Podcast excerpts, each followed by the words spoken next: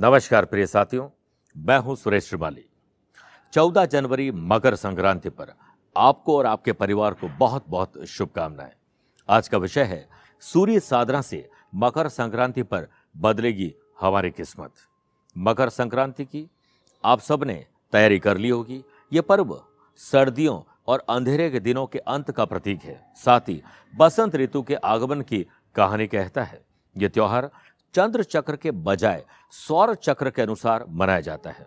मकर संक्रांति पर सूर्य धनु राशि से अपने पुत्र शनि के घर में प्रवेश करते हैं मकर राशि में। इसीलिए मकर संक्रांति मनाई जाती है। इस दिन सूर्य देव अपने पुत्र शनि से मिलने उनके घर आते हैं। एक महीने वहीं रहते हैं।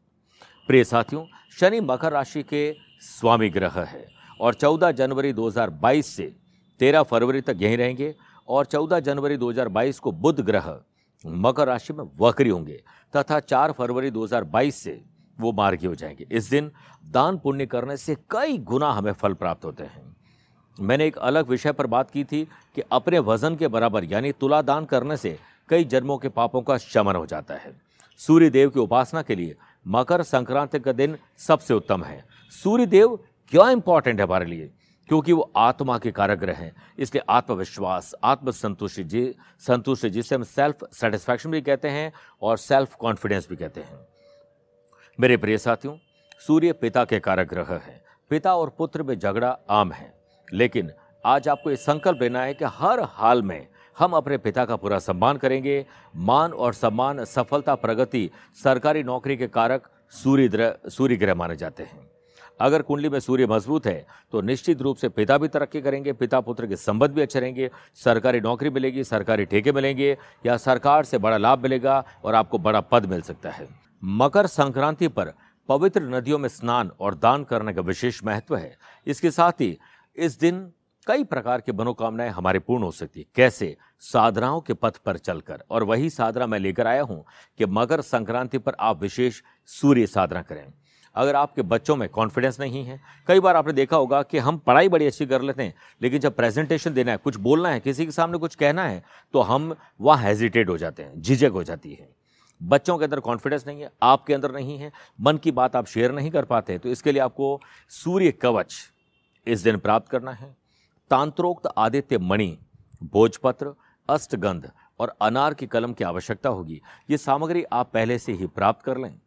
अब आप साधना विधि नोट करिए।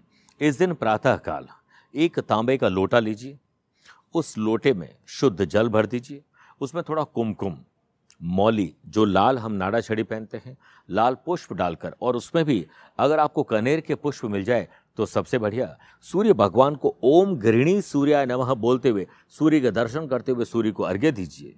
सूर्य उदय से सूर्य अस्त तक कभी भी यह साधना कर सकते हैं। सर्वप्रथम आप पूर्व दिशा की ओर मुख करके उसके बाद बैठ जाएँ। अपने सामने एक लकड़ी का बाजोड़ रख दीजिए। उस पर सफ़ेद सूती वस्त्र बिछाएँ। यदि आपके पास जन्म पत्रिका है तो उसमें देखें कि सूर्य कौन से स्थान में है। उसी के आधार पर गेहूँ से बाजोड़ पर उतनी ही डेरी बना दीजिए। यदि जन्मपत्री नहीं है तो गेहूँ की सात डेरी बनाना शुभ रहता है। फिर उन डेरियों पर चांदी, कांसे या स्टील की थाली रखें। फिर थोड़ा सा अष्ट गंध लेकर उसमें थोड़ा सा गंगा जल मिला दीजिए और शाही बना दीजिए, यानी गोल बना लें। फिर अनार की कलम से, यानी पोमोग्रेंट आप अनार का पौधा देखा, उसकी डंडी तोड़ के उसे छील के एक कलम बना लें। और कलम की सहायता से भोजपत्र पर, अब जो मैं आपको नंबर बता रहा हूँ, उसे लिख दीजिए। सबसे ऊपर छः छः के पास में एक और एक के पास में आठ। अब ये पंद्रह टोटल हो गई। छः के नीचे आप लिखिए सात सात के पास में पाँच और पाँच के पास में तीन। यह भी टोटल पंद्रह हुई। और जहाँ सात लिखा था, उसके नीचे दो दो के पास में नौ और नौ के पास में चार लीजिए तो कहीं से टोटल करिए, पंद्रह टोटल आएगी, इसको पंद्रह ही है, यंत्र कहते हैं। इस यंत्र को बनाने के बाद भोजपत्र को, भोजपत्र बड़ी आसानी से तो नहीं मिलेगा, लेकिन जो पुराने पंसारी की दुकान होती है शहर के अंदर, वहाँ से ले आएँ। और उससे ये बनाएँ, यंत्र बनाने के बाद भोजपत्र को थाली में विराजमान कर दें।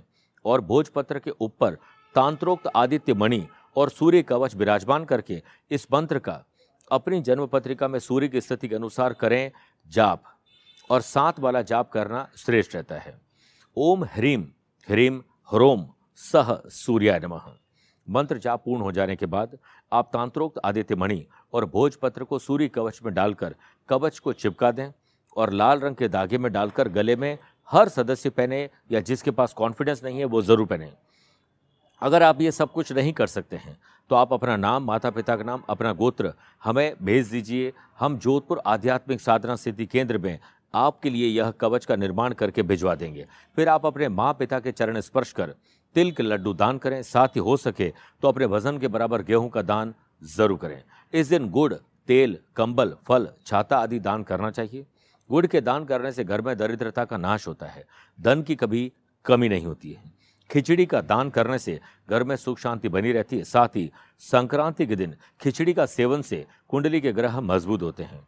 आपको खुद भी इस मौके पर तिल और गुड़ के लड्डुओं का सेवन करना चाहिए। तिल दान को बहुत महत्व दिया गया है। इसके दान से आपको यश प्राप्त होगा। दान करने से जरूरतमंद आपको दुआएँ देंगे, जो आपकी सातों पीढ़ियों को लगेगी। याद रखिए, जब आप किसी की मदद कर रहे होते हैं तो कहीं ना कहीं आपके लिए भी ईश्वर कुछ अच्छा कर रहे होते हैं। एक बार पुनः आपको और आपके परिवार को मकर संक्रांति की बहुत बहुत शुभकामनाएँ।